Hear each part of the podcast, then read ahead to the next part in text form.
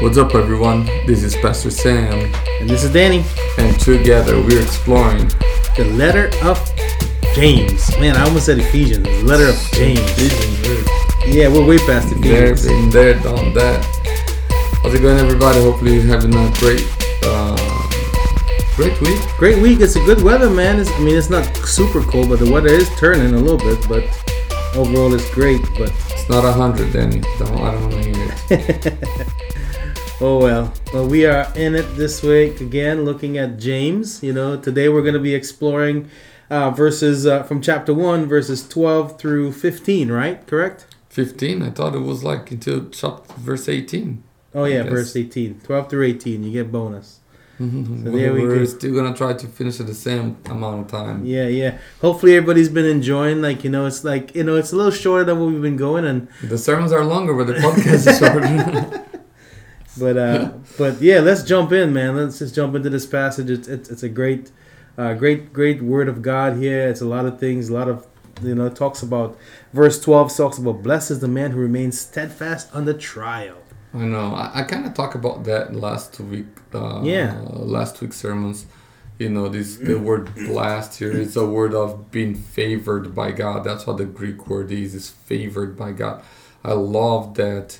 Um, I love about that. We were just talking about this. Uh, you know, in a little bit in my life right now. We uh, junior uh, playing soccer and he's benched right now because the coach favored somebody else right like hey, Yeah. you know you can get the benefit from being favored uh, Yeah. you know and And that's what blessing and is, on the team god is picking a man who persevere in the trial you know what i'm saying Yeah, I mean, I think um, you know one of the things I really like what you said uh, about blessed being blessed. I mean, you're having the favor of God, right?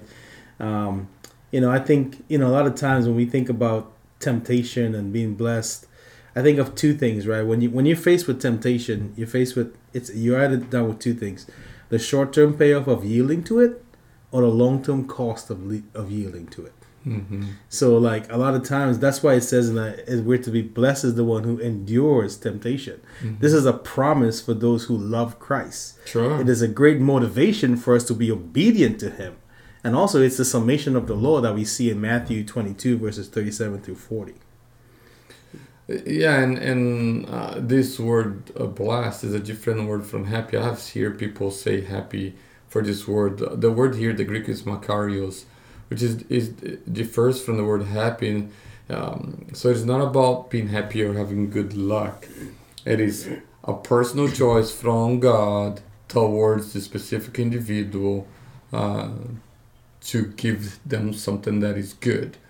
So like going back to you know, just, it's just an illustration. Just because we were talking before if a coach picks a kid that's not junior, that kid has a favor of the clo- the coach. That kid has something that is better. As the coach is making a personal decision towards that kid, of course he's making a personal decision towards junior too, which is mm-hmm. to rejection. But I think it's what it passes on here too. It's like God is looking towards those who endure under trial, who doesn't give up, who doesn't give up their faith, who doesn't give up their belief in Jesus. Mm-hmm. No matter what the circumstances is, continue steadfast with character, with good work, you know, and so on and so forth. God looks at those people with favor. Uh, is instead of being marked by the fullness from God and of God. So the believers has the indwelling of the Holy Spirit because of Christ. And the result of, of that, uh, to be fully satisfied, no matter, you know, to result that we are fully satisfied with no matter the situation it is because we understand of the blessings that God brings to us. Yeah, I, I like to think of it this way: like, it's like who can claim this blessing, right? Like, Sure. The who, right? Mm-hmm. And when I think of the who, it, it is for the person who perseveres on the trials, mm-hmm. which is in context of that all-consuming love. It's not just the mere fact that you're undergoing trials that makes you worthy, but rather the fact that you persevered under those trials is what makes you worthy. And, and, and Paul talks about that in Romans chapter 8, verse 28 through 30. But not only that, but it's for those who have been approved by trials, right? Again, it's not a matter of reward, mm-hmm. but it's it's a proof of the character of your faith that you have. That's who can claim this blessing. But what is the blessing? Oh, wow, you got the crown of life? I mean, there's big debate what this promises is, right? What, what Yeah. does this crown of life is? Is no, um, the crown is not a crown like a kingly crown. That's a completely different word in the Greek. This is a word that means uh, a wreath typically given to an athlete who Yeah, wins. like a winner in a contest. Yeah, in a contest, so particular event or race, you know, so on and so forth. So throughout the New Testament, it refers to multiple crowns, but I think they all means the same. And this is like you you won the race, you got this crown. It's like a prize for that which you, the circumstance that you just faced went through. Yeah. And then then you know James goes on talks about you know like you know he says that you know blessed is the man who remains steadfast in the trial. He says let no one say he's tempted by God for I'm being tempted by God. Yeah, this is like people has used a lot of this, right? This seems to be like a very weird transition, doesn't it? Yeah, it, Like- it is. it's uh it's very weird you know it is not that's not smooth. He's like talking about like you know steading fast and uh, you know verses 9 and 10 and 11 exaltation you know and humiliation. So being humble and exalting both people boasting and all this stuff. And before that is is is about joy and which which are and then out of a sudden he's like let no one when tempted say that god is doing the thing um it's just interesting. It is interesting, and interestingly enough, the one Greek word it is translated here both trial uh, is translated here both trial and temptation. So whenever we see that in the New Testament, is the same Greek word. It's simply the uh, it is simply the context that determines whether the translation is trial or if the translation is testing or temptation. So it's not it's not a different word here. Um, you know people seem to to to to indicate otherwise.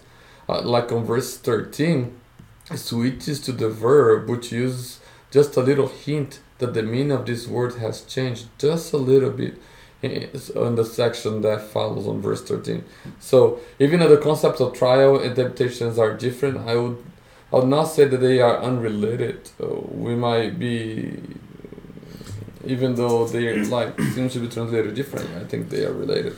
Well, one of the things I one of the things I, I really like to think of is like, in order for God, and go with me on this for a little bit. In order for God to en- entice someone to evil, you would have to say that we fir- we would have first have to have been enticed to evil himself, which is impossible, Mm-hmm. right? God is all righteous. There's no evil in him. There's no sin in him. So God is perfect. He's perfect in that way. So things that we say is a temptation from God is not from God, right? Temptation is universal. Temptation is not only for Christians or non-Christians because we all go through things in our lives and you know it's just the perspective and how you see those things. We we talked a lot about trials and having the right frame of mind and what that is. But I think James is very clear here. This is a this is a command really. It's not like a like a suggestion. It's like God cannot t- God does not tempt us. And a lot of times you're right. People look at the things that they're going through and they say, "Well, God is testing. God is tempting me. He's putting this in my life." But that that's not the case. Well, and and and I think the the thing with uh, trials and temptation, the concept and the thing is that every time we are in a trial, we often respond to it poorly. So that makes us very vulnerable, and when we are vulnerable, we fall into temptation. So I think that's how those two words linked, and I think that's what you're trying to say. God does allow us to go through trials. Mm-hmm. That is true. It's because we talked about trials helps us grow, right? that's grow, what your but sermon. you, God uses that.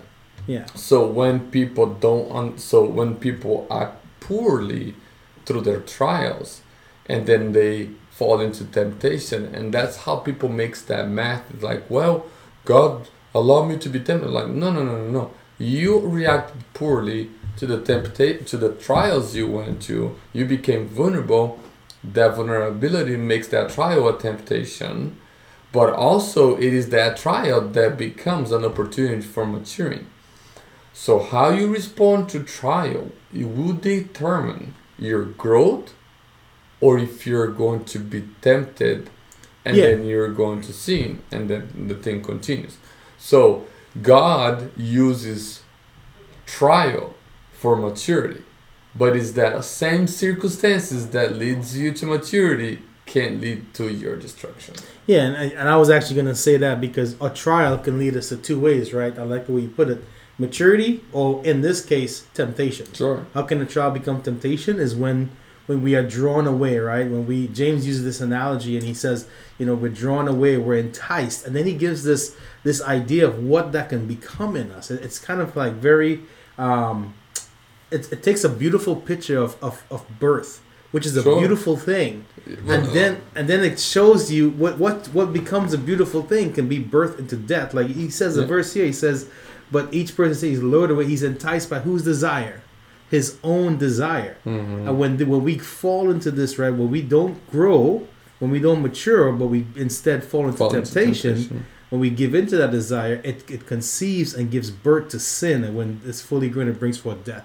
The imagery here is so it's so um, I don't want to say the word vulgar, but it's very drastic.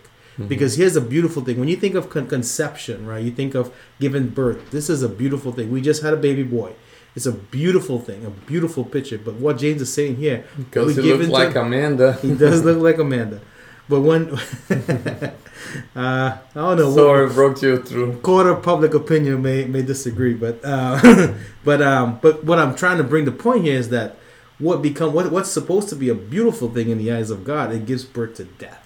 Sin gives birth to death, and and that right there is is it should tell you how you should look at temptation and stay far far away from it. So uh, can I? So I don't think you're ready for this one. I don't know, and we might end here by the end of the thing. So he uses birth here, Mhm. right? But then on the on verses 16, 17, 18, 19, on verse 18, he says it's from his own will he brought us forth. That is the same same idea of birth. We'll get there. Mm-hmm. But you had to be careful with birth because birth. There are, whoever. What, what does Zechariah had to do with his birth? Nothing. Nothing. So keep that in mind for verse 18. Mm-hmm. But in here, so we gotta carry somewhat the same idea here because it says the desire when it has conceived gives birth to sin. So that's very so this is very important. Who is the agent of what gives birth to sin is us. Yep. On nature, on selfish, on so it is if there is mom and dad, it says it is then the desire. So it's like, but each person is tempted when he is lured, enticed by his own desire. Mm-hmm. Then desire, when conceived, gives birth to sin. So like the combination of you you, and your willingness to see your desires being fulfilled that brings sins into is into into existence. So sin ha- sin is a, a, a agent. It, it is a it's birthed or Mhm. born Yeah. Born. Yeah. out of you. Yeah. This is for me. I, I don't know. It might be simplistic, but for me, it's very important.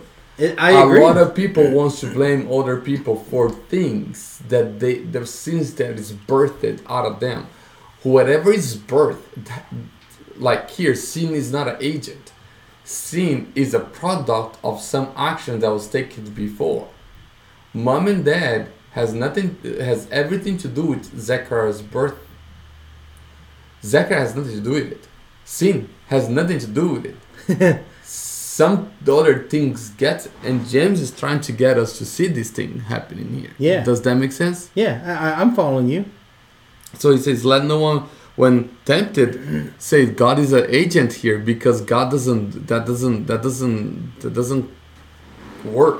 Temptation and desires come together, they have their little thing, sin comes out. Sin, exactly. It's the it's the product, like you said. It's it's he says your own desire. You bring it upon yourself. Yeah. Right That's now- the And God we- has nothing to do with it. The devil has nothing to do with it. We play the blame uh, game too much. yeah, much. the devil made me do. Okay, sure. Okay, y- you have a trial, and then instead of behaving biblically, you behave badly. Now became a temptation. You fell into it, and now you're just nurturing that temptation. Your desires comes along because temptation only you only fall in your temptation because the desires of your heart, and then you fall into it, and then the desire in your heart is just in the couch doing this thing, and then boom, sin shows up, and then what? Bring forth death. That's right, exactly. So uh, it's just a, a dumb analogy, but but it's the language that is being used here, which is the same language James used later on. on Yeah, and, and, and that's what like one of my statements I had here was that it's important to remember that the temptation to sin, and this is what you're talking about, is not sin itself. It only becomes sin when it's conceived through a decisive act, which you're talking about on our own. yes, That's what that's when it becomes that, right? So yeah, I'm tracking you are with fully you. responsible Exactly. for your sin. You can't blame the devil. You can't blame God. You can't blame your situation. You can't blame other people. You just can't. You're the one who birthed this thing. Yeah, I and mean, the thing that is born don't have the choice to make to be born. Exactly. And let me even finish with this statement that kind of wraps up, I think, what we're both talking about here. It says, mm-hmm. We say we said God doesn't bring trials and all that but temptation, but He allows it, right? He allows it because it helps us grow. Mm-hmm. But when they become temptations, when we allow our fleshly desires, which we're talking about, to rule over us, it carries us away, enticing us to gratify those desires in a mm-hmm. way that is contrary to God's will for our lives. And James here, he's showing us how to deal with temptation. He reveals the source, which we were talking about is our own desires. And when that when that happens, it's, it's forcing us to take responsibility for what it creates in our life, which is that sin. Mm-hmm. But then he also talks about how he helps facilitate our growth in Christ. So there's two ways you can go in this, right? You can choose the path of giving in, or you can choose the path of maturity and growing. The choice is yours. And to your point, we bring it upon ourselves. We we reap the consequences of our own actions. Yeah. And too many times we try to say, "Well, you did it," or "You forced me to." James is very clear here in this passage.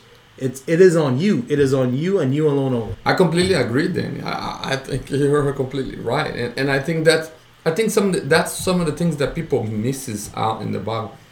You, you know, you you if you have been a follow, if been with us for the last seven years that we have been doing ministry together at DCC, you have heard me say this all the time. This verse is important for me because it molds even part of my philosophical thinking and theologically thinking. Because people ask me all the time, why is there evil in the world? Why God? Why if there is God is so good? Why is there? Why does He allow evil in the world? And most of you have heard me answer this question. It's No, that is a is a wrong question. The question not because there is evil in the world. Evil in the world is birthed by us. We are the one who allow evil to be born out of us. Right? It's Mhm. something that born it is birthed out of us. I don't even know the right English here. Yeah. But um, and, so the next, the following verse is so that's why I, say what I say on that because of the following verse. It says this: "Do not be deceived, my beloved brothers and sisters. Every good gift and every perfect gift is from above, coming down from the Father of lights, with whom there is no variation or shadows due to change." So James is very clear. Like the so that's when I tell people all the time. You're asking the wrong question. You ask the God, "Where's there evil in the world?" Well, he says that before because we birthed that. Yeah. The question must be, why is there good in the world? Well, you know why? Because God, out of His mercy and grace, releases good into humankind. If God wasn't good enough, eh, or not good enough, if God wasn't good, well, yeah, if, If he God wasn't good, yeah. good enough, Yeah. I, I don't know. You, I don't know. If if God wasn't good, He wouldn't release us good. Yeah. Therefore, we wouldn't have good in the world. Yeah, and I think you know, I think it's important to recognize that you know, which we kind of keep touching on, is that we need to greet every trial as a test of faith that God is going to help use to Mhm. perfect us. Right? Mhm, That's what He's mhm. talking about. Um, but yeah, but you're right. And then then I like the next part. He said, "Don't be deceived," which you talked about. But then he, then he says, "Every good and perfect gift comes from where? From above." And I think that's what you're leading to is that Mhm. there is goodness in the world because God is is still has a a stake in humanity. He didn't give up on humanity after the fall. In No. fact, he redeemed humanity through Jesus Christ, and everything that we have, everything that's good in us, is because it, it comes from God.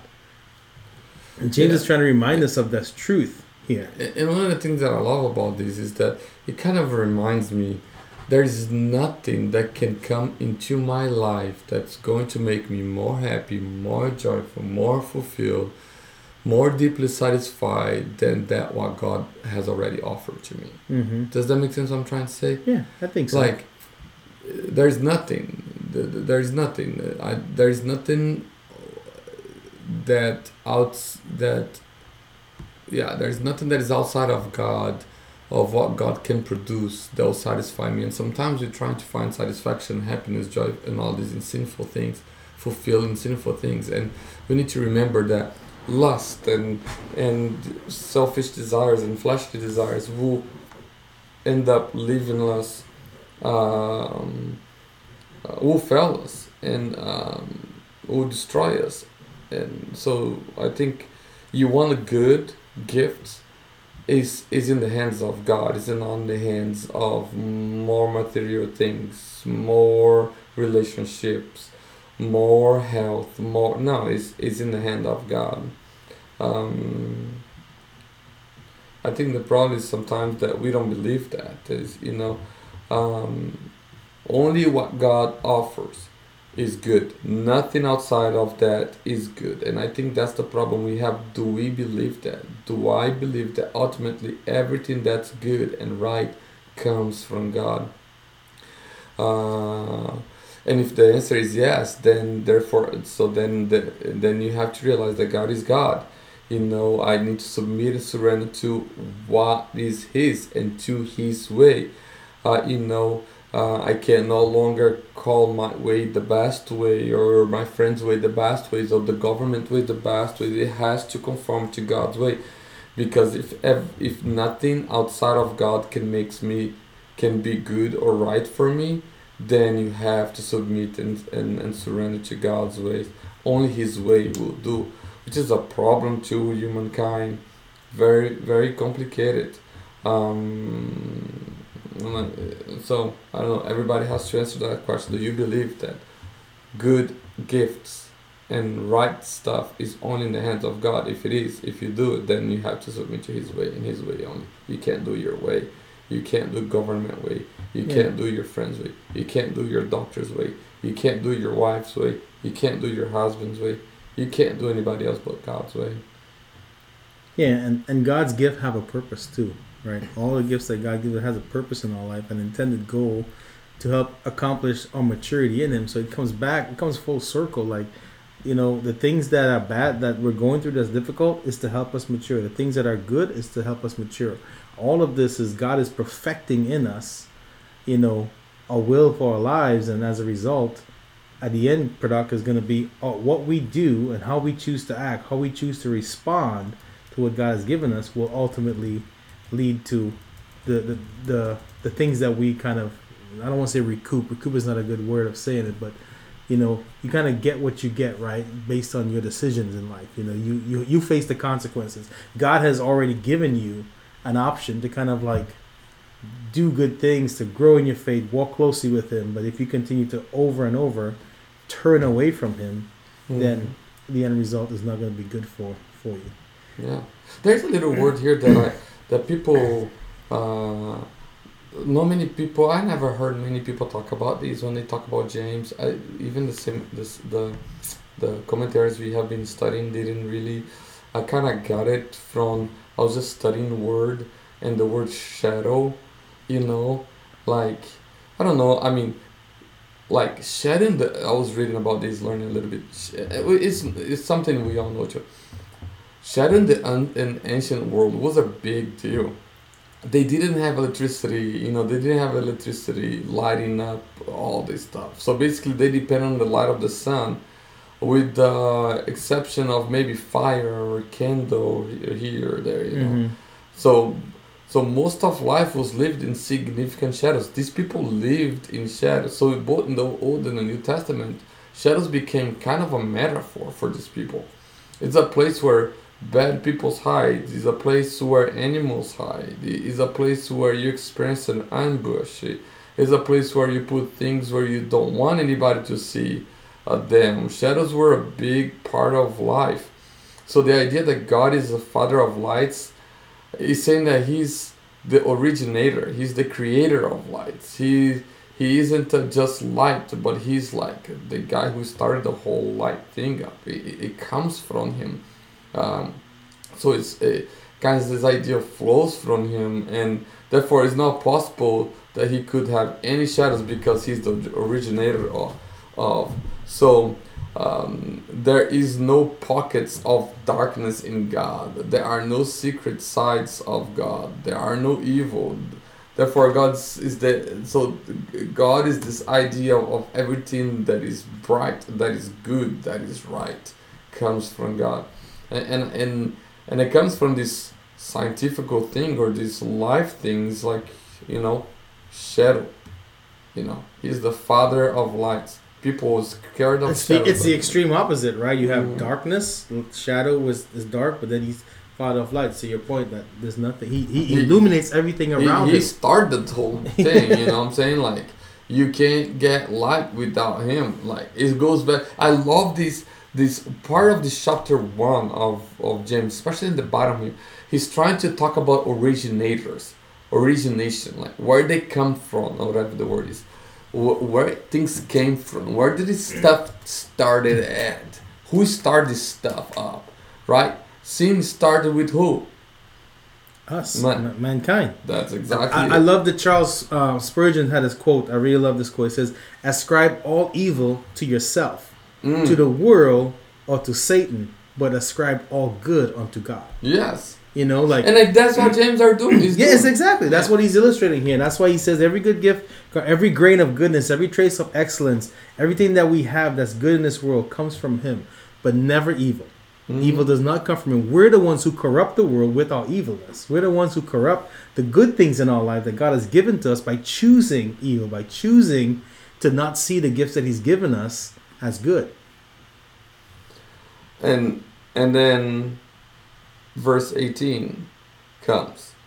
Of his own will, he brought us forth by the word of truth, that we should be a kind of first fruit of his creation. Dude, he's talking about rebirth here. It was a big topic in the in, in, in the Bible in the New Testament theologically. Uh, but you know in in in other words uh, he said the enemy lies to us and say to us you could be your own god. You can uh, with you in charge your life could be better. With you in charge eh, that you know uh, that need would be met or whatever you know. With you in charge everything's going to be all right. Always the way you want it to be. Uh, religion driven people lie to themselves and and, and says you can do it by yourself. You can make yourself good. You can make yourself god. You can make yourself uh, uh, uh, good enough for god or acceptable for god or whatever. Just try really hard. You can do it.